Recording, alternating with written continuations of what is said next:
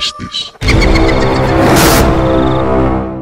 Seperti yang kalian ketahui di video gua sebelumnya yang berjudul Penampakan Misteri Gunung Pamatun Pintu Alam Gaib.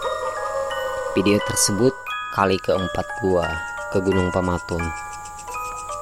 Nah, kali ini gua akan berbagi pengalaman pertama gua ke Gunung Pamatun. Jumat 4 Mei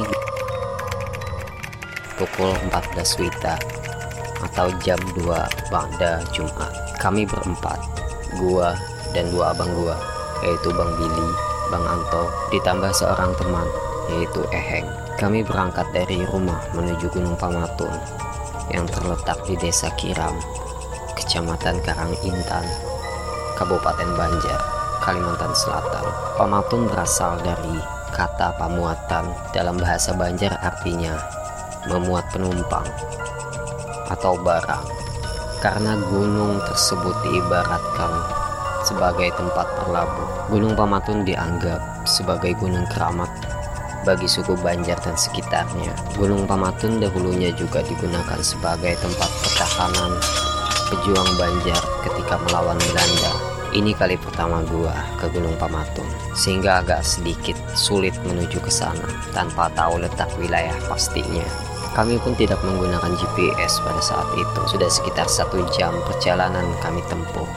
Akhirnya kami memutuskan untuk singgah di sebuah warung untuk bertanya arah Gunung Pamatun sekaligus membeli roti dan air mineral untuk bekal kami di sana. Acil, sebutan untuk ibu-ibu separuh baya dalam bahasa Banjar. Acil penjaga warung bertanya kepada kami, ada maksud dan tujuan apa kami ke sana?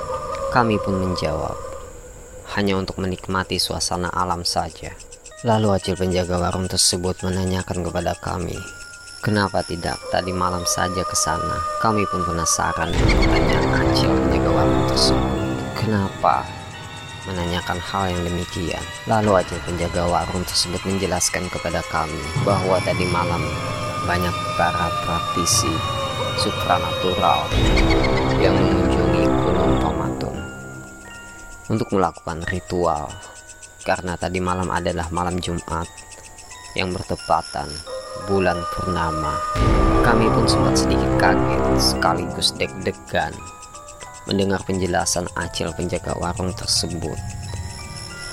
Kami tidak menyangka semistis itukah Gunung Pamatun. Tetapi niat kami sudah bulat untuk melanjutkan perjalanan ke sana. Karena niat kami hanya untuk menikmati suasana alam di sana untuk lebih bisa mensyukuri ciptaan Tuhan. Akhirnya kami pun melanjutkan perjalanan. Sekitar 45 menit dari warung Acil tersebut, sampailah kami di Gunung Pamatun pada pukul 16 Wita atau jam 4 sore. Kesan pertama, kami melihat Gunung Pamatun. Takjub dengan keindahan alam ciptaan Tuhan sekaligus ada kengerian tersendiri yang kami rasakan. Sebelum kami mendaki, kami berdoa terlebih dahulu untuk meminta keselamatan agar tidak terjadi hal-hal yang tidak diinginkan. Di seperempat ketinggian Gunung Pamatun, kami beristirahat sejenak, mengisi perut dengan roti dan air mineral yang tadi kami beli. Di sana kami melihat ada sebuah bendera yang sudah sobek. Lapuk terkena panas dan hujan. Itu bendera dari sebuah komunitas yang sebelumnya pernah mendaki Gunung Pamatun. Terlihat juga bentangan tali yang dibentuk segi enam dan tumpukan batu menyerupai kuburan. Kayaknya itu dibuat oleh komunitas tersebut. Kami tak tahu apa maksudnya.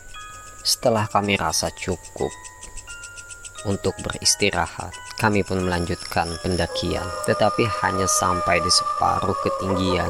Lagi-lagi kami terhenti dan beristirahat sambil mendiskusikan apakah harus dilanjutkan atau tidak pendakiannya.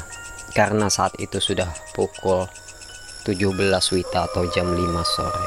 Kami takut kemalaman ketika sampai di puncak. Tapi Bang Anto bersikeras untuk melanjutkan pendakian.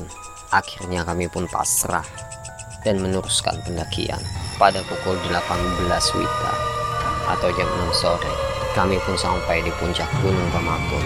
Tapi anehnya, sesampai di sana semua HP kami mati. Bukan hanya itu, handycam yang kami bawa pun ikut mati kehabisan baterai. Logikanya, kenapa bisa mati berbarengan pada saat yang bersamaan?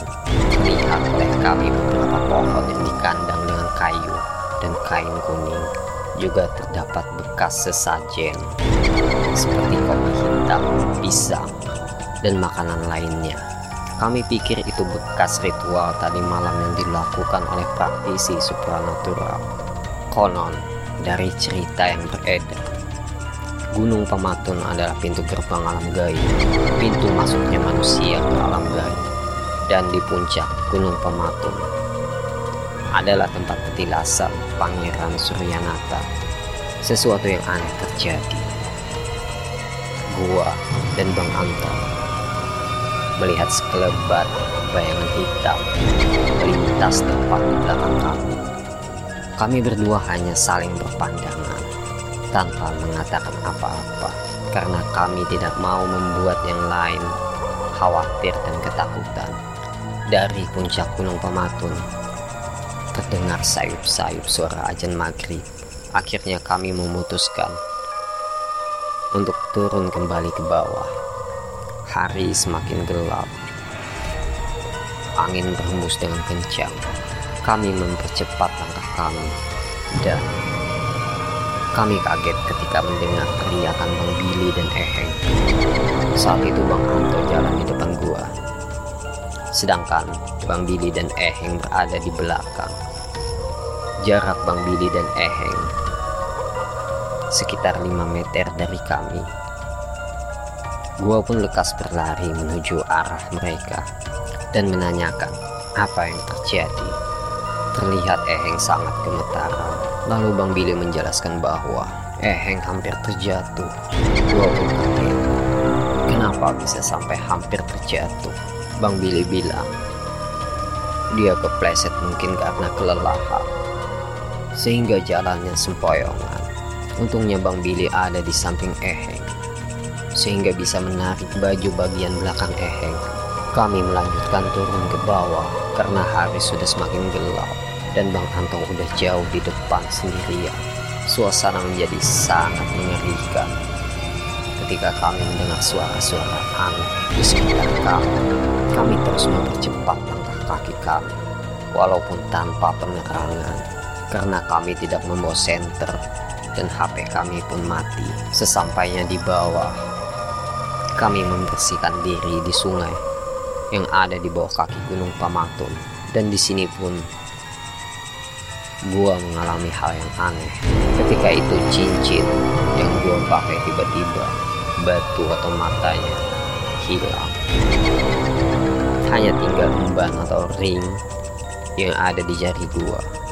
Padahal air sungai tidak begitu deras dan sungainya juga tidak terlalu dalam.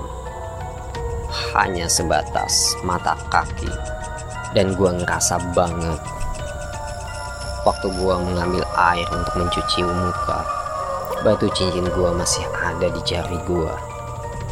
Tapi secara tiba-tiba batunya menghilang entah ke mana. Kami merasa ini sudah cukup. Kami nggak mau hal-hal lain terjadi lagi dan kami bergegas untuk pulang. Itulah pengalaman gua saat pertama kali menginjakan kaki di Gunung Pamatun.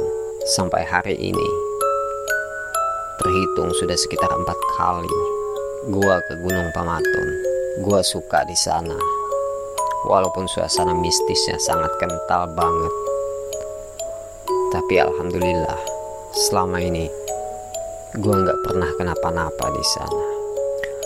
Oke, sampai ketemu di Tumis dunia mistis selanjutnya.